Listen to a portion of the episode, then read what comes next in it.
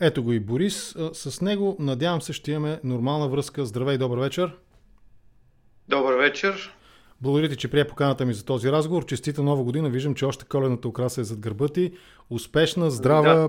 и политически смислена година ти пожелавам със сигурност, като един от най- интересните и балансирани коментатори в, в моето предаване Контракоментар. Благодаря ти, че с мен тази вечер.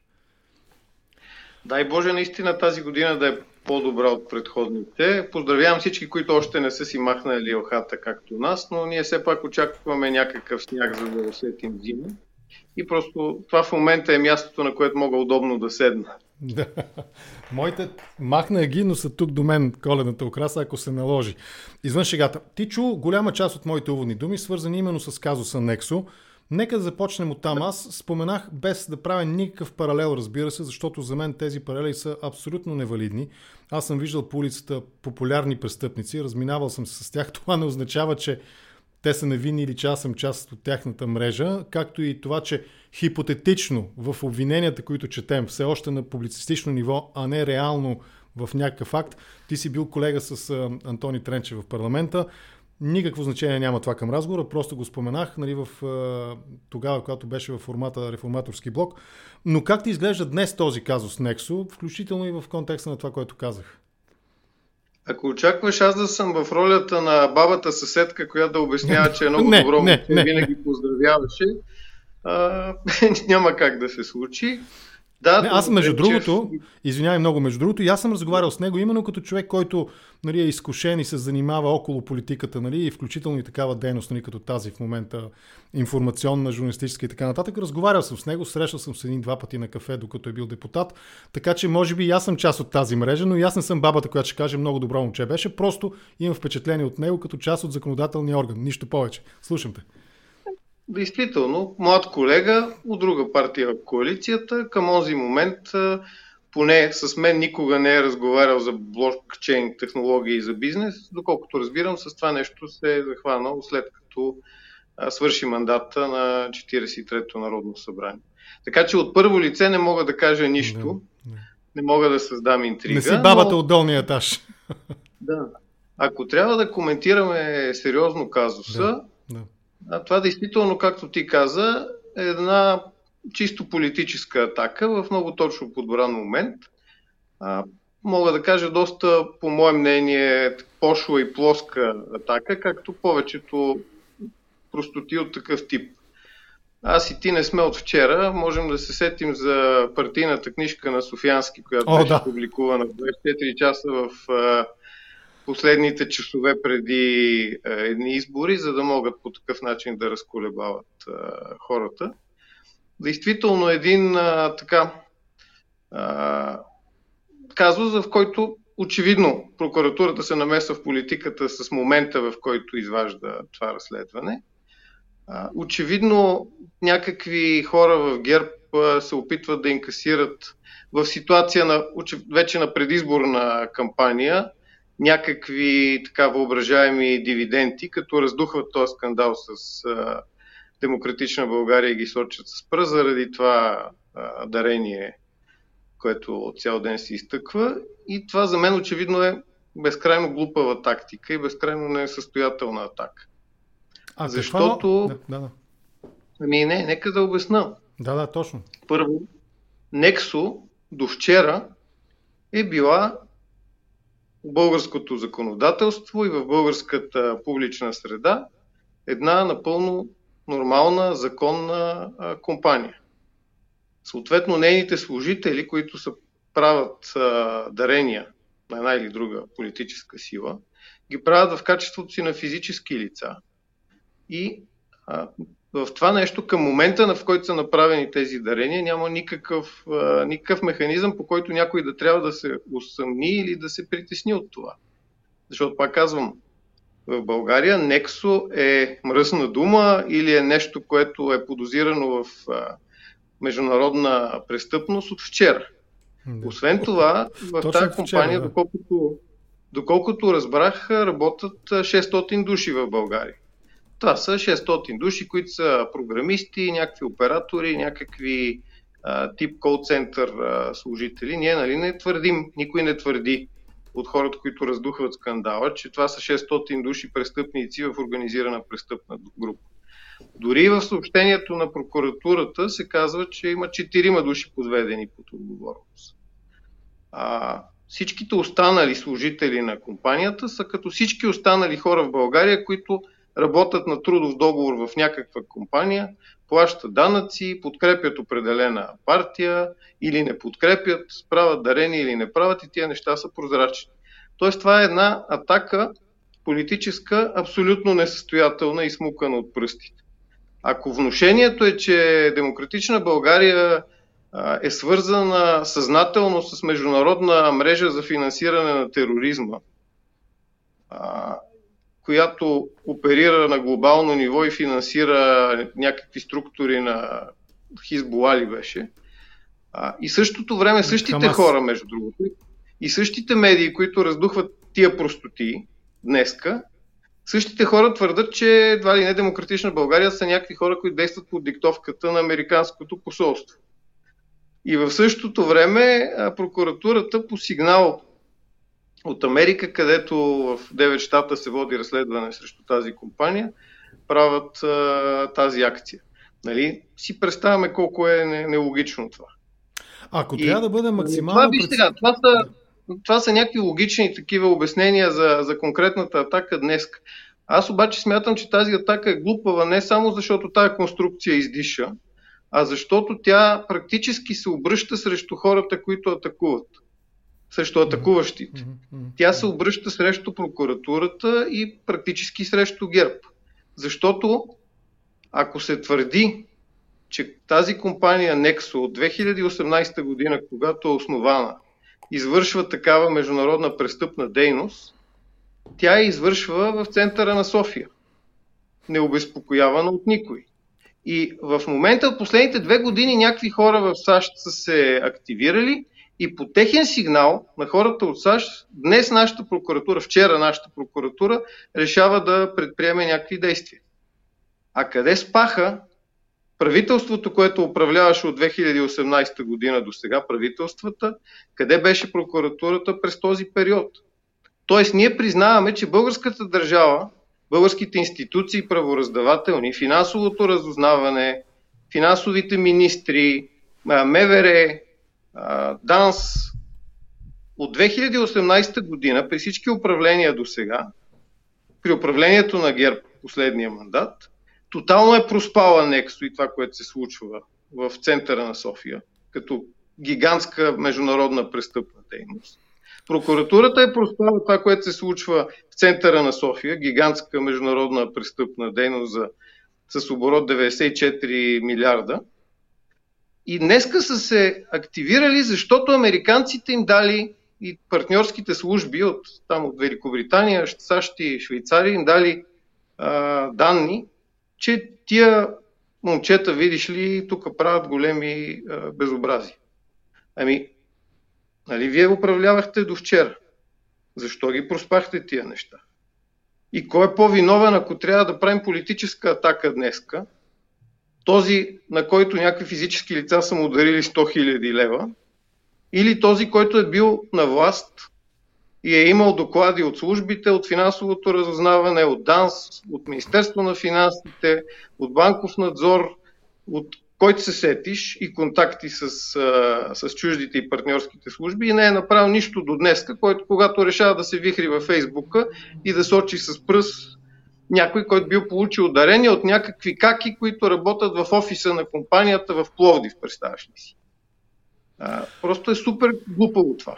Още една връзка има интересна. Е една абсолютно скълъпена, в частта си политическа атака е абсолютно глупаво скълъпено и несъстоятелно. В е, частта ние, си ние с... престъпление, което се разследва, възможно да излезе вярно. След като се водят в 9 американски щата производства за това нещо, след като шефовете на компанията се казва, че са се укрили в Дубай и няма данни в полицията да са напускали страната, но така или иначе се е напуснали, очевидно, най-вероятно, тук става въпрос за сериозна престъпна дейност. Но политически елемент в тази атака на мен ми изглежда абсолютно измукан от пръстите и глупав. Единственото по-глупаво нещо от тази атака беше преди два дена атаката срещу тази дама, аз дори не я познавам лично и не я знам от зелените, която в селото, където тя имала ферма, имало някакъв англичанин, който се бил занимавал с тероризъм и тя по този случай едва ли не е виновна, че съдейства на терористи. А другите е, селени такива... не съдействат ли? Ми, не знам, но това е, това е просто част от, от огромната простотия, в която а, затъва българския политически живот и Това иска да кажа. Ние с теб, ние с теб не коментираме на експертно ниво доколко е възможно, доколко е проследимо, доколко транзакциите между различните борси могат да бъдат пряко свързани с един и друг участник в някаква терористична или руски олигарси намеси прокуратурата също и подобна дейност, финансови измами и прочее и прочее. Това предстои наистина да видим. Аз нямам съмнение, че в органите работят достатъчно компетентни млади момчета и момичета, които знаят какво правят, но ми е интересно да проследя развитието на нещата.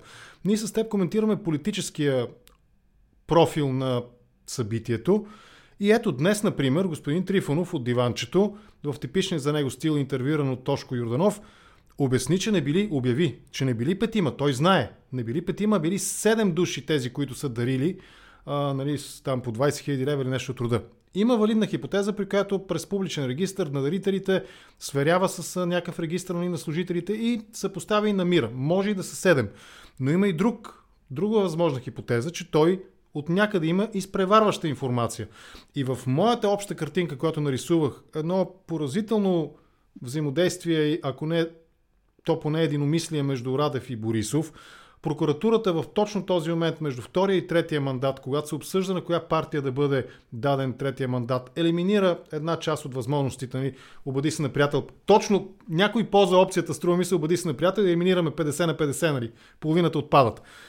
И Трифонов проговаря, не са 5-7. Това имаше и коментар някакъв по този въпрос.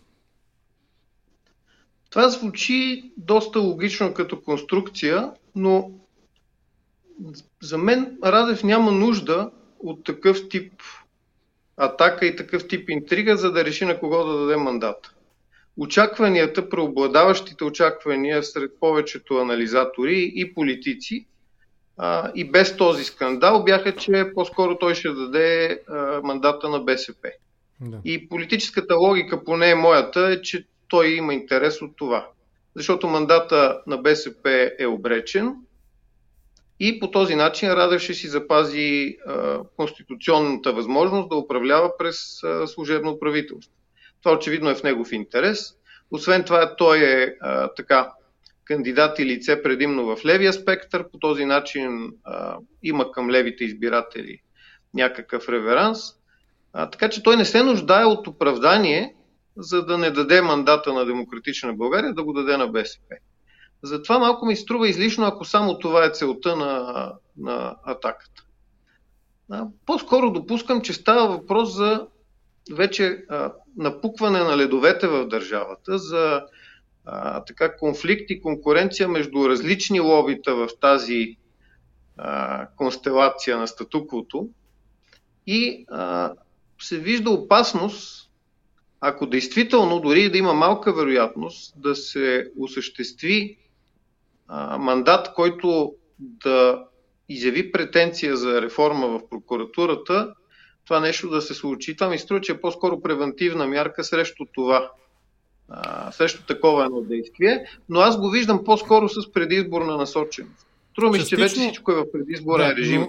Тук целта е да се удари демократична България а, по някакъв имиджов начин, през а, така повтаряне на тия глупости в, в медиите и вношението, че едва ли не а, Демократична България срещу тия 100 000 лева е участвала в финансиране на тероризма в глобална мрежа за, с 94 милиарда оборот. А, оборот.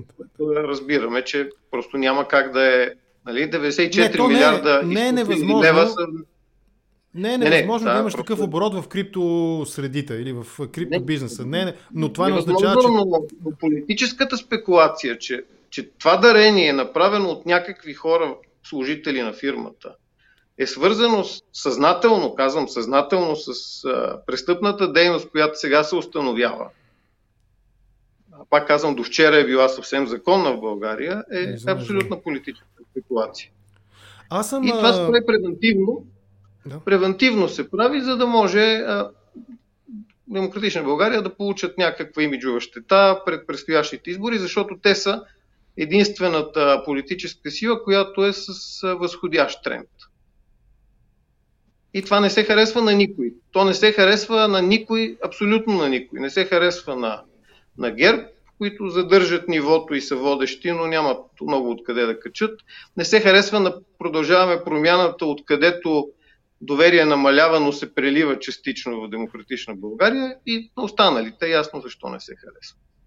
Абсолютна Това, политическа атака, тип книжката на Софиански, която цитирах преди малко. За да, за да поясним за по-младите наши зрители, доказан фейк, доказан фалшификат, веднага след изборите, малко по-късно стана ясно, че наистина е била вестникарска димка, беше отпечатана на първа страница в там не помня кои издания вече, точно по времето на едни от изборите, в които той беше кандидат за кмет на София. Нали? Тогава беше това. За кмет. Да. да. Но това, с което не съм, частично съм съгласен с теб за симпатиите между БСП и, и президента Радев. И това е много сложна любовна игра с любовни bites английски израз, с любовни охапвания, при които хем ги боли двете страни, хем им е приятно. Нали? Те са така, нали? хапят се, ама им е приятно.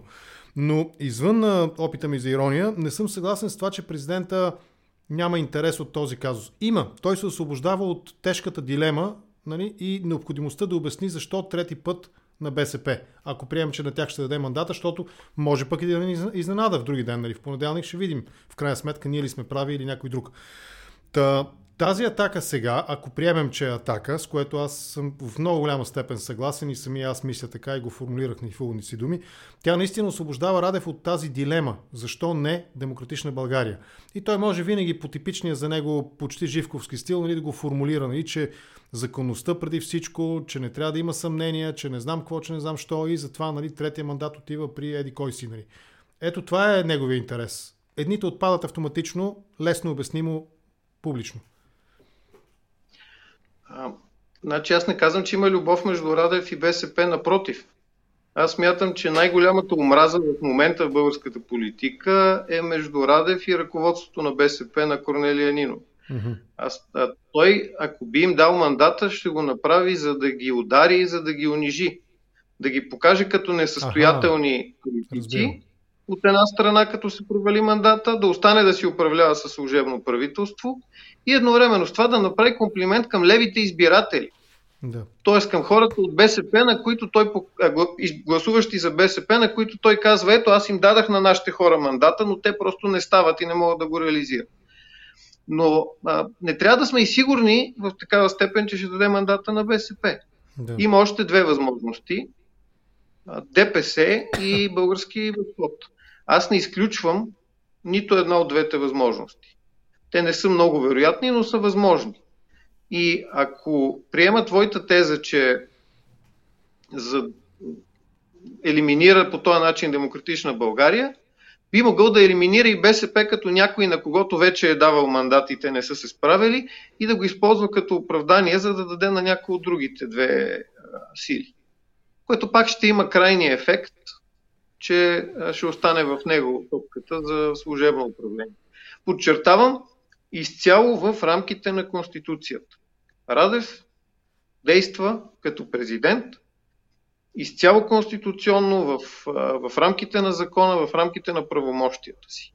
Всъщност слабостта на политическите партии и невъзможността им да говорят помежду си и да, да намират а, общи, а, така, общо сечение на, на интересите си, дава възможност на Радев да управлява еднолично през служебни правителства. Точно с това дали би се съгласил? Дали с това би се Моля? съгласил? Дали с това би се съгласил? Радев наистина да. действа в рамките на Конституцията, но с идеята да продължи една извънредна ситуация, която именно през тази негова идея да управлява през служебно правителство излиза извън рамките на Конституцията, защото България по Конституция е парламентарна, а не президентска република. И в този ред на мисли аз съм склонен да се съглася с теб, че неговият интерес е да компрометира възможността, да я в самото начало в зародиш да я ерозира, да я подкопае възможността за редовен кабинет, защото все пак струва ми се шансовете са по-големи именно Демократична България да събере необходимата подкрепа, отколкото БСП да събере такава подкрепа. И за това изборът му, ако бъде към БСП, би бил именно в тази посока. Да продължи да действа в екстра конституционна рамка. Съгласен съм, но пак казвам, това не е незаконно. Ние можем да кажем, че това по някакъв начин а, нарушава духа, злоупотребява с духа на Конституцията, но по да. никакъв начин буквата им. Защото да, да. ако лидерите на партиите бяха достигнали до съгласие и го бяха обявили и постигнат мнозинство, то каквото и да иска Радев няма да му се получи. А, всъщност, да, да. Той с това злоупотребява. Злоупотребява с тяхната слабост. Той не може да ги накара на сила да му вземат властта. Само те могат да я вземат от него и да я върнат в парламента. Да, така е.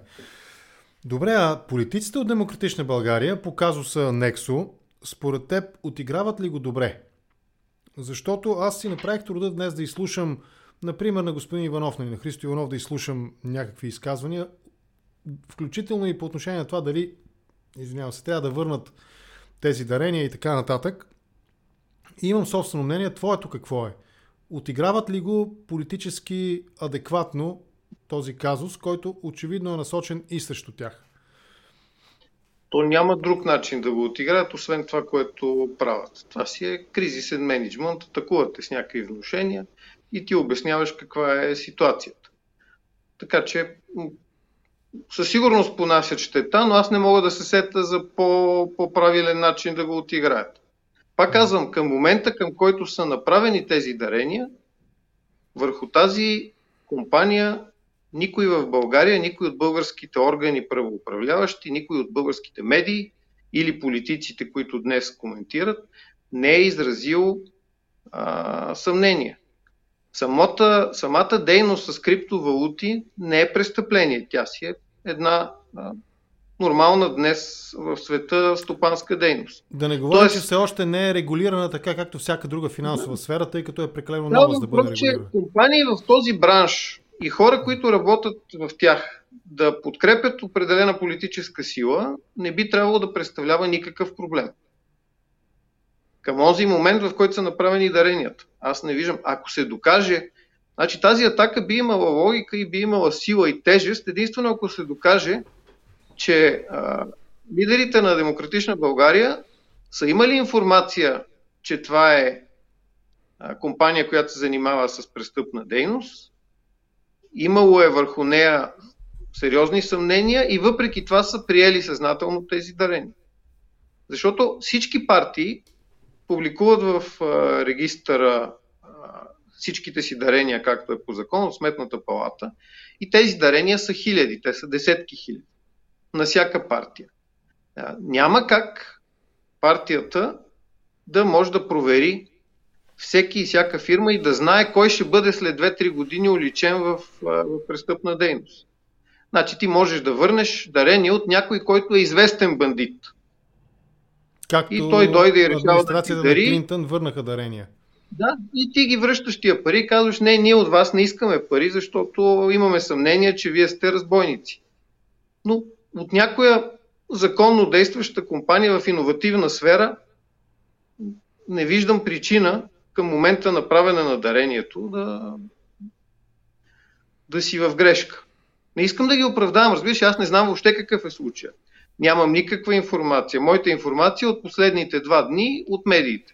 Да. Нали, не, по никакъв начин не искам да, го, да говоря като някакъв тип вътрешен човек, който е е въобще сведощ по начина на финансиране на демократична България.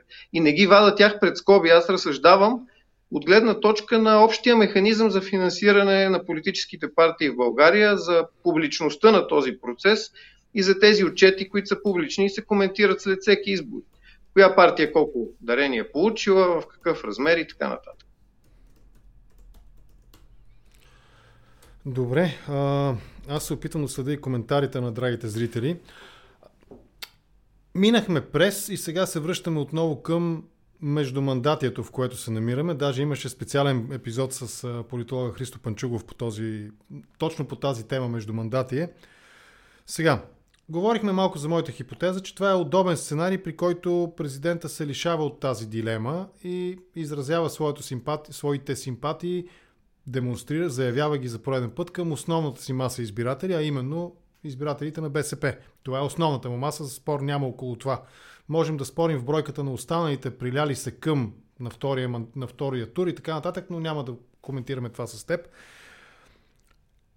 Аз имам едно такова, не знам дали е иновативно, със сигурност не е, но мнение или идея по-скоро, че при тези заявки, примерно от ГЕРБ, от Борисов към Демократична България, Демократична България можеха да направят един вероятно хитър в моите разбирания ход, а именно да кажат добре, ние много благодарим, аз съм Христо Иванов и казвам Госим Борисов, много благодаря за доверието, което нали, ми гласувате и за това, че ме виждате като бъдеш премьер на България. Това е моят списък с министри, това е моят кабинет, проекто кабинет, това са моите приоритети. Айде сега да се публично пред медиите, в нарочно интервю, обаждам се на Цветанка, на той на и казвам, дай сега тук нали, имаме супер новина, при теб първо ще съобщим. Айде сега да видим какво правим от тук нататък, защото евроатлантическия консенсус, вчера с господин Митов говорихме за него, трябва да бъде запазен в България и трябва да бъде засилен. Обезоръжаваш всички. Обезоръжаваш в известна степен и президента, който ще трябва да обясни защо ще връчи мандата на друг, ако не на теб, който те първа ще води преговори и така нататък. По отношение на третия мандат, дали Демократична България играха според теб адекватно? изиграха си ръката адекватно, защото утре ще видим нали, резултата какъв е в други ден. Според мен изиграха изключително адекватно, както с оглед на мижевата вероятност да получат мандата и още по-малката вероятност да го реализират, в още по-голяма степен бяха адекватни с оглед на очевидно стартиралата предизборна ситуация. Това, което ти казваш, да приеме номинацията за премьер, не е състоятелно и не е възможно, доколкото би било силно нелегитимно. Не можеш от трети мандат с 20 депутата да имаш претенцията за политически кабинет и да издигнеш лидера си за министър-председател. Ама на БСП лидера не са много... На БСП лидера са много повече. Министър... Да, да, окей. Okay. Не, не, лидера се издига за министър-председател, когато си спечелил изборите. Ако си ги загубил с малко, имаш два мандата по-малко в парламента, можеш да направиш врътка и пак лидерът ти да стане министър-председател. Но когато си на дъното на парламентарните групи и си с 23 депутата, не можеш да издигнеш лидера си за министър-председател. Тогава използваш третия мандат като спасителен за цялата политическа система. Той в някаква степен, той, не е, той е даден формално на тебе, но ти го отиграваш заедно с останалите, за да се спаси ситуацията от навлизане в политическа криза. И точно така го отигра Христо Иванов. Той предложи този технически, по неговите думи, кабинет с пет ясни цели, за който изрече на глас очевидната математическа истина, че без едновременната подкрепа на Продължаваме промяната и на ГЕРБ няма как да се случи. За което много хора му се сърдат и го плюят и късат ризи, обаче това са, това са математическите реалности, останалото са емоционални глупости. Очевидно България се върти вече трети парламент в перманентна политическа криза, по простата причина, че имаме патова ситуация между две партии, продължаваме промяната и ГЕРБ, и че никоя една от тези двете партии не може да събере а, за себе си мнозинство. Продължаваме промяната събраха едно мнозинство и то беше пълно фиаско. Пълна трагедия беше това управление. Катастрофа. С БСП, които не даваха нищо за Украина и правеха Кирил Петков на луд – да, да, да вади на сайта на Продължаваме промяната какво не даваме на Украина в момента, в който цяла Европа даваше. И с Слави Трифонов, който в един момент беше част от силите на промяната и беше основният деец на изчегъртването, а сега стана най-лошия миналата седмица с тая простотия, която се твори, пак удрейки мандатоносителя, с който беше партньор. Тоест, опита на продължаваме промяната да направят някакво мнозинство, единственото възможно към този момент, беше провал. Същото би се случило, ако ГЕРБ бяха опитали да направят някакво мнозинство. И Христо Иванов, непопулярното нещо, което направи, е просто, че изговори на глас истината, че без едновременна подкрепа на продължаваме промяната и на ГЕРБ, без намиране на разговор между тези първата и втората политическа сила и търсене на, на консенсусен дневен ред, България ще продължи да се върти в, в политическа криза. Новите избори няма да са решение на тази политическа криза, а ще задълбочат политическата криза и Радев ще си властва като едноличен господар на страната, благодарение на тяхната а, егоцентрична безхарактерност, безхаберие и а, така липса на всякаква отговорност в този тежък момент. Това им го каза по един мек, дипломатичен и политически начин. Преведем го на политически язик. Начерта им пет конкретни неща, които наистина са най-важните неща пред страната.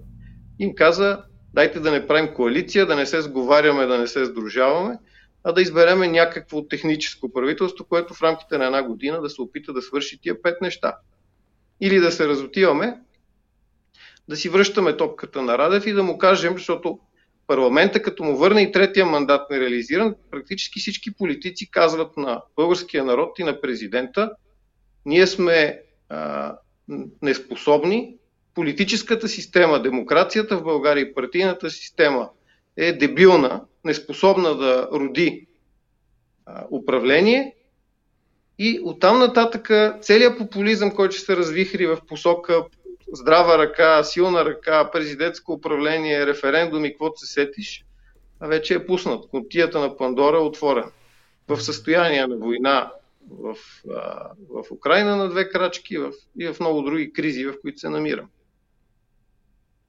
Така че за мен го отиграха а, прекрасно този, а, този вариант. Аз честно казано, ако така мога да издам тук тайната, че ти преди седмица ме покани да говорим по темата и аз ти казах, че в момента не се наемам да говоря по тази тема, защото ако кажа какво мисля за ситуацията и за единственото възможно решение по нея, ще вляза в колизия с голяма част от политическата общност, към която принадлежа. Демократичната общност и избирателите на Демократична България. И няма смисъл да дразна своите. Но в край на краищата бях приятно изненадан, че Христо Иванов събра смелост и ги изговори нещата публично няколко дни по-късно. Това е единственото отговорно поведение. И това отговорно поведение, според мен, ще намери своята подкрепа на следващите избори. Няма да му се отрази скандала Нексо, той ще му отнеме нещо, но отговорното поведение на Демократична България в днешна дата ще капитализира повече подкрепа, отколкото ще загуби заради тази пошла партенка в момента. Добре, това предстои да го видим със сигурност. От друга страна обаче, този евроатлантически консенсус, за който говоря от много време, доста преди част от политиците да се сетят изобщо и да формулират подобно словосъчетание и да го произнесат дори,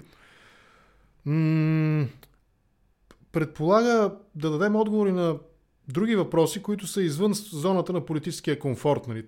Харесваме се на своите избиратели и се опитваме да разширим ветрилото. Например, ти си бил в Народното събрание и, и как виждаш перспективата за 23-та година? Очевидно е, ако отиваме към предсрочни избори, че Радев се готви за нов служебен кабинет, а пък днес, може би, най-яркият му говорител, Слави Василев, оповести името му Атанас Пеканов или Пеканов. Пеканов. Атанас Пеканов ще бъде новия служебен премьер на Радев. За мен, в моите разбирания, доколкото аз следя политическата информационна среда, абсолютно безлична и безинтересна личност. И в този ред на мисли, партиите все повече го потъват в сянката на Радев. Очевидно е това. И затова те питам дали е адекватно отиграна изобщо хипотезата с третия мандат, около която аз съм разговарял с депутати и хора от тези партии в Демократична България, включително и на случайни срещи по улицата. Изразява ли се надежда, че може през третия мандат нещо да се реализира? Обаче оставам с впечатлението, че не се правят големи усилия в тази посока. И оттам е моят въпрос за твоята хипотеза и визия, като човек с добра политическа грамотност за 23-та година. Най-напред аз няма да съгласа с тебе за оценката ти за Танас Пеканов. Добре, слушам те. Танас Пеканов беше част мога да го кажа, беше третия от младите перспективни лица, които Радев извади в първия си служебен кабинет. Той беше в, в тройката, заедно с Кирил Петков и Асен Василев. И смея да кажа, че беше така силно адекватен човек като министър. И общо взето в проявите си като министър по-нататък и сега, тъй като той остава в управлението, прави по-скоро добро впечатление. Така че за мен това е един а, така млад а, политик с, а, с потенциал, включително имиджов публичен, какъвто, какъвто президента ще търси, като прави нов кабинет. Ако това действително е, е фигурата, смятам, че, че е силен ход и че това е човек, който може да се хареса. След като видяхме какъв фурор направиха Кирил Петков и Асен Василев от трамплина си на служебни министри на Радев, очевидно Пеканов е подготовка за някакъв Ако подобен. приемем, че ти си прав, тогава втората част от моята хипотеза се засилва значително от твоите думи. Останалите партии продължават да тънат в сянката на президента. Така е. Те сами не знаят какво, какво искат да се случи. А, за мен не, абсолютно непонятно, но усещането ми е, че продължаваме промяната искат избори те продължават да смятат, че а, с избори ще, ще качат доверие и ще спечелят у нези няколко мандата, които не им достигнаха последния път. А, за мен тренда е негативен за тях. Те, те ще загубят по-скоро избиратели. И част от тези избиратели ще се загубят окончателно. Една част може би ще отидат към демократична България, една част ще отидат за гъби. ГЕРБ на своя страна също не знаят точно. Те, те ги устройват и двата варианта, като че ли. А, ти говори в началото за видимия така, консенсус между Радев и Борисов, за някакъв тип а, съгласие. Аз мисля, че и, с, и, и, и Радев с Гешев и въобще а, там, там има някакъв някакво заравяне на томахавките има и някаква химия. игра. Има някаква химия. Там, има да. някаква химия. Тук разбира се ще включи и ДПС, които са така сладкия грях на ГЕРБ, заради който те са в изолация. Това не трябва да го пропускаме. А, така че те ги устройва и служебно управление на, на Радев, доколкото е сигурно, че то няма да ги чегърта, няма да арестува Борисов, няма да прави тия дивоти, които видяхме при предишните експерименти. А, и ще си докретат спокойно до изборите. А, а пък на едни избори тренда е ясен според мен. ГЕРБ ще си запазят гласовете. Не смятам, че те ще увеличат подкрепа, не смятам, че някакви хора те първа ще ги харесат и ще ги подкрепят, но смятам, че те ще запазят нивото, което имат до сега. Те са в момента на, така, на, на електоралната си база стъпили, а пък отлива и разочарованието от останалите политически сили а, ще извадат ГЕРБ а, на, на силна позиция, на първо място. Така че тя ги устройва варианта с избори, би ги устроил и вариант а, на някакво управление, което да се съобразява с, а, с, с някакви техни цели. Тоест, те могат да играят във всички посоки. Нямат, нямат прекалено голям залог в момента. Те са в супер силна позиция. Защото, край на кращата, Избора в политиката в момента е сведен до управление с Борисов или управление на Радев, а пък те двамата помежду си се разбират и намират общ език. Добре, а, искам да останем още малко на... Нали, давам си сметка, че това, е, че това е супер неприятно на голяма част от нашата аудитория, това, което казвам. Не, аз те разбирам аз напълно. Само, само вестоносеца на лошата новина. А, нито се радвам, нито по някакъв начин а, така насърчавам а, тази ситуация. Тя не ми е приятна, но, но, но това са факти. Да, да. Както унази шега гласи, обощаря. Нали? Пише, изработваме обувки, работим с кожа на клиента. Нали? Ние работим с кожа на клиента. Но извън шегата, между другото, зрителите оценяват високо твоята лха отзад и казват, че на човек да му е жал да я махне, защото е като от телевизионна реклама. Нали? Да знаеш да коментарите. Сега, искам и се да останем още малко на господин Пеканов. Като вице-премьер в служебния кабинет на Радев, откъдето тръгва неговата кариера заедно с Петков и в някаква степен на Сен Василев, той отговаряше за плана за възстановяване и развитие. Кабинета Петков с огромни усилия, разговорния израз, който бих използвал извън формата контракоментар е клизма, с огромни усилия успя да го добута този план до Брюксел, но сега сякаш става ясно, че не е толкова ефективен. Тоест, Неговата перспективност на Пеканов не успя да докара нещата там като ресорен вице-премьер да направи нещо съществено по един от най-значимите м- документи, обвързващи на база договора ни, нали, членство ни в Европейския съюз, България с Европейския съюз, а именно този договор за възстановяване и развитие, от който едни милиарди трябваше нали, да потекат към България и така нататък. Това е господин Пеканов. Очевидно е въпрос на гледна точка и моята продължава да бъде, макар и леко разколебан от думите ти, че той не е толкова открояваща се фигура в българската политика.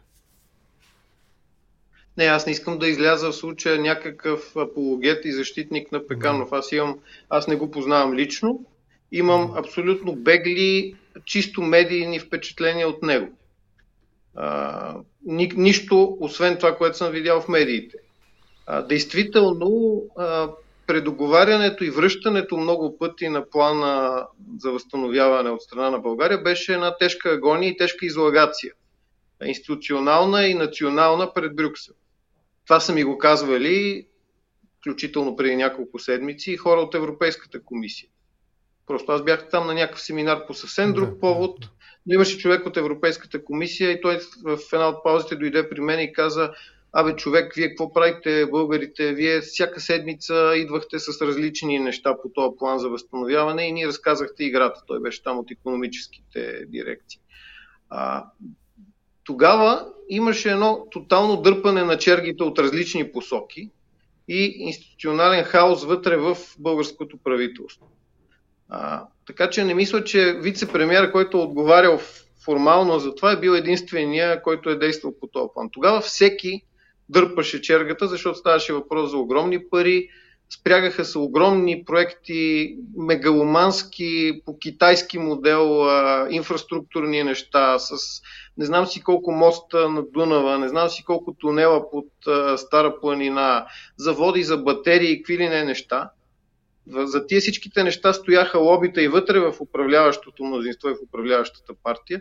Отделно ГЕРБ а, саботираха и а, клатеха лодката по всеки възможен начин.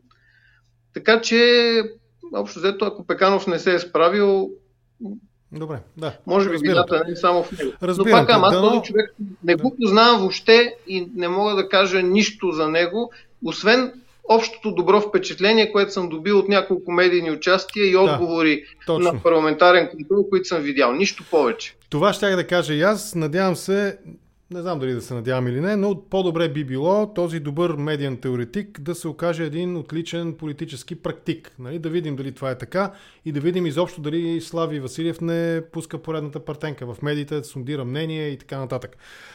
Аз искам да поговорим обаче за думите на един човек, когато познаваш. Радан, господин Кънев, евродепутат.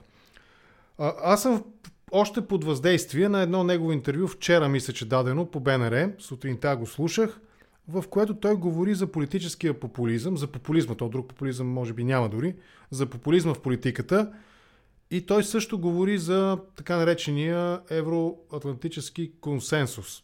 Сега, за популизма той акцентира върху това, че да, популизма е неизменна част от политическия живот, извинявам се, и политическия разговор, но не трябва да бъде негова единствена компонента. Парафразирам, но не губя смисъла. Това са думите му и аз съм съгласен с това. Тук, ако се върна към думите на Христо Иванов, обаче, малко по-рано през седмицата, пак от негово интервю, в което той каза, че на този етап разговорите в парламента са на база лични нападки, лични симпатии, антипатии и лична вендета. Словосъчетанието го цитирам дословно. И отново към Кънев, сегашният парламент той го определи като предизборно студио, а не като парламент. И сега, от тази изцяло, ако не тотално, то поне близо до тоталното доминирана среда от популизъм, в която има лична вендета, каква е перспективата пред евроатлантическия консенсус? Защото такъв има. Категорично доминиращото мнозинство, дори огромното мнозинство в парламента ни, са партии, които повече или по-малко са евроатлантически настроени по своята ориентация. И отново, популизъм, вендета, предизборно студио. Има ли изход от този порочен кръг? Ами, евроатлантическия консенсус го има и той си действа. Да. Ние виждаме, че въпреки популизма, въпреки а, тежката манипулативна умишлена конфронтация, в която двете големи партии така общо се хранят от нея, като се насъскват едни срещу други по този начин мобилизират в максимална степен привържениците си ги на, така, на, накървавяват един вид. Въпреки това, по важни теми, както беше случая с помощта за Украина, евроатлантическия консенсус се, се вижда в парламента съвсем ясно. А, тук проблема е друг. Проблема е, че има нужда от стабилност в, а, с, с оглед на, на това, което предстои пред България, защото има отворен времеви прозорец в рамките на една година за Шенген, за еврозоната.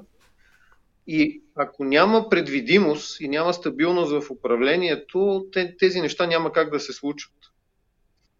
Тук не е въпрос само на консенсус в парламента, а е въпрос на правителство за да може да, да се осъществи целта на пълноправното членство на България в Европейския съюз, включващо Шенген и еврозоната, тук трябва да има кабинет, който обозримо да, да има бъдеще в рамките на поне 6 месеца до една година.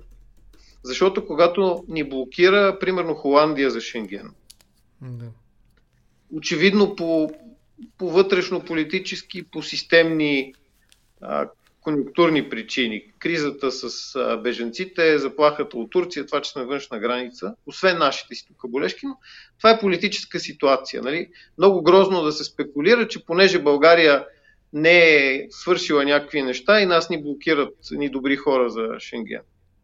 Блокират ни, защото има няколко милиона беженци на границата ни, които ако ни вкарат в Шенген, ще се юрнат а, към Европа.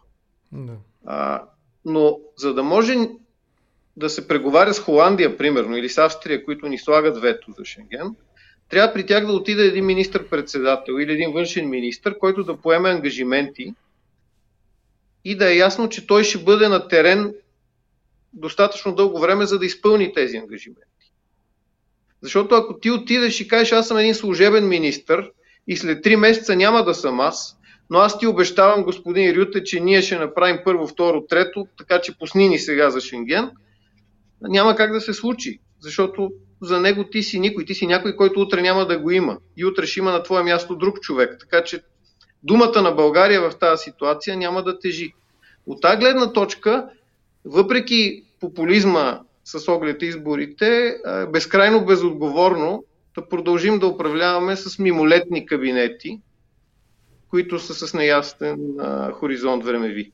Защото дори един такъв служебен кабинет да бъде, пак подчертавам, искам пак да го кажа, защото е важно да се разбере. Да си представим, че имаме един много добър служебен кабинет от добри професионалисти, които си гледат работата с желание и се справят. Самия факт, че те няма да са дълго в управлението, прави преговорите на България по тези важни теми, еврозоната и Шенген, практически кастрирани. Ние нямаме възможност да поемем ангажимент във времето. А ние трябва в рамките на това председателство сега и в следващото да поемем някакви ангажименти, които да ги изпълним. Да. И а, върши работа единствено ако имаме стабилност и имаме гаранция, че следващите 12 месеца тук ще има едни и същи хора, които ще дигат телефона, когато някой от Брюксел или от друга столица им се обади. Всеки друг вариант не работи и е в ущърп на България, в дългосрочен ущърп на, на българския народ. Защото ние изпускаме в момента влака и въобще не е ясно кога ще можем да се надяваме да се качим на него отново. Това е което каза Радан в интервюто си и това, което каза. А ти си го слушал и ти, вероятно, него, да. Добре, а, да, да. Два въпроса ми останаха. Единият е още свързан с Шенген, а другият е да си мислиш, нали, последния, с който ще завършим разговора. Иска ми се все пак и твоето мнение да чуя, именно като човек, който е бил отвътре на политиката, т.е. вероятно като депутат си участвал в срещи на комисии с, службите и така нататък. Хипоте... То не е хипотеза, то е твърдение в прав текст, ясно формулирано от Христо Грозев, че през 2016 година около времето на опита за Черногорския преврат и у нас руските служби са подготвили подобно въоръжено действие по отношение на българския парламент. Това ще бъде втория ми финален въпрос в разговора. Преди това още на вълна Шенген. От визитата на президента до залата на, сградата и залата на Music Verein, нали, Виенската филхармония, единствено разбрахме, че неговата дъщеря ще се снима в филм на Максим Генчев, а този, който придружаваше него или дъщеря му, не знам, Госин Пеканов, ще бъде служебен премьер, поне по думите на Слави Василев. Факта, че даунгрейд на себе си, оттам и институцията, която представлява, защото през предходния път беше по покана на президента, сега е по покана на канцлера, сякаш има някакво несъответствие нали, в постовете, защото канцлер, премьер, президент, президент, нали, моята логика е такава. Но нашите действия се разли, раз, различават драстично от тези на румънците. И добавям сега информацията от нашия парламент от вчера или оня ден от външния ни министр – а, че България на 1 октомври или ноември ще влезе в края на годината, нали, ще има като дата, имаме дата едва ли не за влизане в Шенген, без да става дума за Румъния, което предизвика пък реакция от Румъния. Ние никога не сме отделяли България. Нашата политика по отношение на Шенген, освен че дипломатически не се справяме с това да промотираме държавата, че е изпълнена критериите, очевидно и дипломатически в контекста на международните отношения също сякаш сме крачка назад – и допускаме, струва ми се, не съвсем адекватни гафове, като този с Румъния. Твоя коментар за стратегията, комуникационната по казуса България е достойна за Шенген? Не мога съвсем да се съгласа с теб по отношение на визитата на Радев в Австрия, точно по причините, които преди малко а, изложих. А, Радев практически като президент, управляващ със служебно правителство, той е и глава на изпълнителната власт. По Конституция не е. По Конституция не е. Не, но, но формално е такъв. И okay. това, което ти казах преди малко, че а, в такава ситуация може да преговаря с другата страна единствено човек, който в времеви хоризонт ще бъде в управлението. Тоест, Радев отива в Австрия да преговаря от позицията на държавния глава, който ще бъде тук и след една година. Защото правителството служебно а, не може да не може да има тази увереност. Но, Тоест, Радев да може върна. да говори с австрийския канцлер и може да му каже, аз поемам пред теб от името на България ангажимент, че ние в рамките на 6 месеца или на 8 месеца ще свършим първо, второ, трето, ще ти помогнем за някакъв твой вътрешен проблем. Примерно, помогни ни ти за нашия проблем. И думата така. на Радев да тежи до толкова, доколкото той е сигурен участник в този политически процес. Веднага Друг български след... политик в момента няма който да добре, може да, добре, да добре. поеме времеви ангажимент. Веднага Това е логиката след... на това посещение. Той първо не отиде да преговаря, той отиде на концерт. Но веднага след връщането му, след опит да бъде произведена новина, че едва ли не темата Шенген е обсъждана, канцлерът, вече Радев беше в София, канцлерът Нехамер – потвърди позицията на Австрия срещу България в Шенген. Сега чакаме Годо или самия него или Нехамер да дойде на 23-ти и да видим дали ще каже нещо различно от това, което каза след като Радев се върна от София, но очевидно опакованата като дипломатическа сувалка посещение на концерт или на опера няма този резултат, извън медийните опити да бъде представено като дипломатическо усилие то със сигурност е дипломатическо усилие и Радев не е отишъл там на концерта, е отишъл да говори за Шенген. А, както казах, България цялостно е в слаба позиция. Значи, това, което е направил Радев е единственото възможно, което може да направи като единствения сигурен български политик в рамките на следващата година. Пак не сме в силна позиция. Той не може да отиде там и да извоюва някакви дипломатически чудеса, но никой друг, освен него, не може да звучи сериозно пред Австрия или пред Холандия или пред Брюксел в тази ситуация. Просто Добре. защото всичките ни политици в момента са еднодневки. И депутатите в парламента, и лидерите на партиите, и министрите от служебното правителство, защото лидерите само, на партиите само да, Доган и Бор... да загубят само... изборите и да подадат оставка. Тоест, само... личните дори контакти на тия хора в рамките дори на европейските политически семейства тук не играят. Защото ние не знаем утре, като има едни избори, тия партийни лидери дали няма да бъдат сменени с други. Съгласен съм. Това, което се опитах да се пошегувам, всички са, как се казва, еднодневки, както казваш. Само Доган, Борисов и лидер на БСП са вечни в българската политика. Корнелия Нинова да, да иляди на този пост и пожелавам. Много добре се справя с физическото унищожение. Да, да. Поне всички десни хора изтискаме палци, защото тя не е нанесла на БСП такива щети. Никой, смисъл, никой друг да не е нанесла. не е нанесла на БСП такива щети, каквито тя успешно на Както, ако си спомняш едно време, всички фенове на ЦСК палиха свещ Батков да остане колкото може по-дълго на върха на Левски. Нали? Горе-долу същата ситуация. Да. И Александър Томов в обратната посока. Да, и Александър Томов в обратната, да. Добре, завършваме с сериозно, разбира се. Сега, само да допълня, без нали, да те провокирам, не се конфронтирам, все пак един штрих. Австрийските медии усмяха визитата, заглавията бяха вместо Шенген покана нали, билет за концерт. Това бяха коментарите, заглавията в австрийските медии. Но връщаме се към българската реалност и с това затваряме разговора. Много ми е интересно, но ще оставим нещо и за следващия път. Христо Грозев, 2016 сценарий за въоръжен преврат в София с въоръжена атака над парламента и готовност за провокации престрелки по софийските улици. Каза го категорично с условието, че прави ексклюзивно съобщение при мен и оговорката, че предстои публикация в очевидно в сайта на Белинкет. Твоя политически коментар на тази новина? Аз гледах внимателно твоето интервю с господин Грозев и дори днеска така се, тук се шегувахме вкъщи, че аз ще участвам в контракоментар няколко дни след Христо Грозев, което си е голямо признание.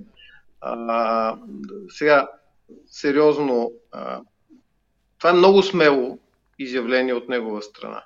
И някой би могъл да се усъмни в него, че е спекулация, ако авторитета на Христо Грозев не беше потвърден от самия точно Кремъл. Това е най, точно това е най-притеснителното в... Грозев беше просто един журналист, който си пише там заедно с една своя група сътрудници някакви неща и фърлят такива димки в медиите, е, атрактивни твърдения, можеше някой да се усъмни в а, тяхната истинност и да каже, това са някакви циркаджи, които преувеличават, за да си правят имидж. Но след като а, Кремъл, режима в Кремъл лично и персонално а, обяви Христо Грозев за, за враг, той по този начин легитимира неговата истинност и неговата правдивост. Оттам нататък всичко, което казва Христо Грозев и неговия екип по отношение на Русия, придобива нова, нова много по-голяма тежест. А, сега, варианта за подготвян преврат в България 16-та година от една страна звучи, ако говорим за класически военен тип преврат, невероятно, защото това е все пак една държава в Европейския съюз и в НАТО. Дет се вика, дет се вика ще дойдат съюзниците от Турция от НАТО, нали? И ще решат въпроса за няколко часа не е толкова, не е толкова лесно да се случи. Но ако говорим за а, заговор, който да предизвика а, някакви социални а, сблъсъци, а, да го кажем, укървевяване на, на обществени отношения, някакви протести, които да прераснат в, а, в конфликти между групи граждани на България, това е абсолютно възможно. И това е механизма, по който а, Москва и не само Москва, по принцип великите сили в, в периода на студената война действат в регионите, които представляват за тях геополитически интерес. Не би било никакъв прецедент. Още повече, че ние виждаме постоянно в българското общество, в българската публична среда, в българските социални мрежи, че има абсолютно, абсолютна ексцесия на, на радикални настроения – включително обслужващи и пропагандиращи чужди държави, включително пропагандиращи враждебни към България идеологии и, и държави. И виждаме, че българските институции, службите, прокуратурата, така или иначе много меко подхождат към тях. прекалено така демократично и толерантно се дава на другата гледна точка една така в един царски път до 20 а, и това нещо става все по-опасно.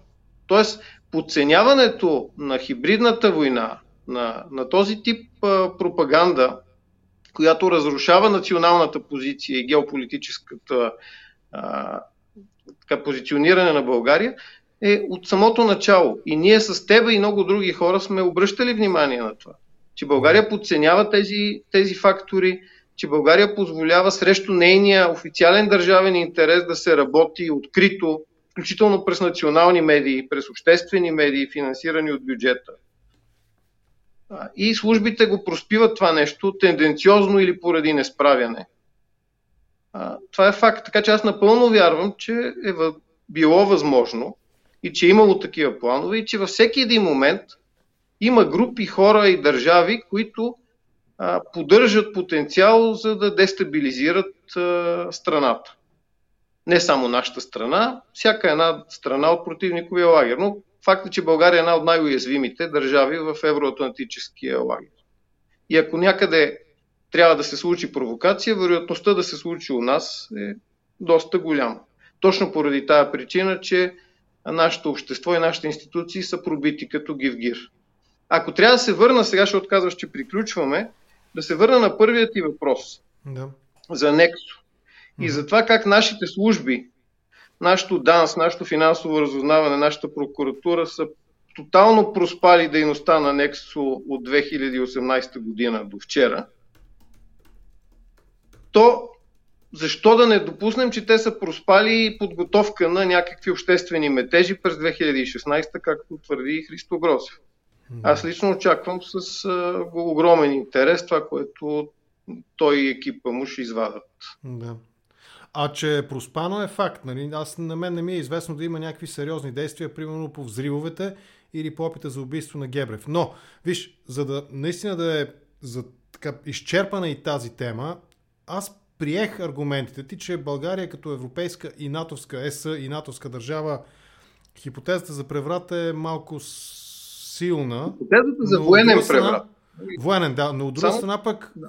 имаше опит, много сериозен опит за военен преврат в Турция, също натовска държава. И там НАТО е, не беше така е. толкова м- склонно да реагира по някакъв начин. Обратното имаше едно леко, сякаш по спомен от събитията, ако не в цепенение, то поне лек тих ужас, нали, какво би последвало от тук нататък. Тоест, защо да е толкова лека тази не хипотеза, идеята, лековата идея да се опиташ да направиш въоръжен преврат в натовска държава? Турция? Права го, веднага обяснявам разликата, да. защото тази аналогия според мен не е а, така релевантна, защото а, не защото НАТО ще влезе и ще се намеси въоръжено в един такъв конфликт. Никога да, няма аз казах да го иронично, това го казах а защото, иронично. Нали? А защото службите и а, военните командвания са много, много свързани в рамките на НАТО. Тоест, много малко вероятно е една такава сериозна подготовка да остане в тайна от, от, от военните разузнавания и от службите и от институциите вътре в НАТО. НАТО няма да проспи една такава подготовка. А що се отнася до Турция, Путин тя е частен твърди. случай. Турция е Путин... е частен случай да, на държава с традиционно много силна, огромна армия, която армия в продължение на десетилетия практически била държавно отворен елемент. Тя е имала гарант, гарант роля на, на арбитър в обществото, огромна като численост, като авторитет, като офицерски корпус. Тя практически армията в Турция винаги е била държава в държавата и а, така, режима на, на Ердоган е бил в конфликт а, с нея дълги години. Тоест е, там има армия... една изкривена ситуация. На армията е в друга роля в турското общество Не, тя е в сравнение гарант... с българското. Тя е гарант на унази република на а, кем, кем, да, Кемалската точно. република. Не? Нали? Точно тази роля на гарант е обществена роля и тя е отвъд чисто военната и функция. Разбирам. И в нито една друга държава в НАТО няма подобен тип армия, каквато има в Турция. Затова там това можеше да се случи, просто защото армията е с голяма численост, с големи щабове, много е така разпръсната в рамките на, на територията на Турция. А с обема и мащаба на българската армия не трябва да се спекулира. Аз го казвам, за да не се хвърля, защото е важно да не се хвърля петно на съмнение върху българската армия, върху българския офицерски корпус в този тип политически разговор, който в момента води. Аз съм убеден, че това, което извади, когато го извади Христо Грозев и Белинкат, няма да включва части на българската армия като част от подготовка. Да. Дали за да не се спекулира сега с тази тема. Ние Убеден съм, че там ще излезат паравоенни а, сили различни, може би ще излезат разни пенсионирани военни български или пък чуждестранни, които живеят в България, имат имоти. Има страшно много руснаци от бившите служби, от, от бившата, а, бивши служители, е, бивши руски военни, Грозев които имат тук имоти и така нататък. Ще изкочат такива хора, предполагам. Да, да. Да. Казвам, че Грозев го казал. Четирима негови, от всички негови съседи при много бърза проверка, абсолютно повърхността, четирима са бивши офицери от ГРУ. Каза го в прав текст ни при мен. Добре, да приключим тук. Темата за клуба на офицерите на Негово Величество ми е много интересна и някога ще се разберем предварително с теб, кога искаме се да направим един такъв исторически ретроспективен разговор, в който да кажеш малко повече за дейността, за смисъла, за идеите за този клуб, именно като негов все още действащ нали, председател на този клуб. Така че това ще някъде по-натам ще стане, ще се случи във времето. За днес приключваме. Благодаря ти за това, че продължаваш успешната серия в контркоментар след гостуването на Христо Грозев, следващия събеседник Борис Танимиров. Благодаря ти много за това участие. Наистина беше ми изключително интересно да, да чуя твоят анализ и твоя коментар на събитията. Този път сякаш аз бях по-скептичен от двама ни. Ти беше една идея по-оптим... или по-реалистичен, може би, не знам как да го кажа. Да видим в понеделник. Още в понеделник ще си пишем, ще, ще обсъдим, може да се чуем дори когато видим реално на кого е връчен третия мандат от президента Радев, т.е. в други ден. Благодаря ти, Борис Станимиров, коментар по актуалната тема, свързана с популизма, парламентаризма и политиката. Благодаря ти, лека вечер и поздрави вкъщи. Благодаря. Лека вечер. Подобно.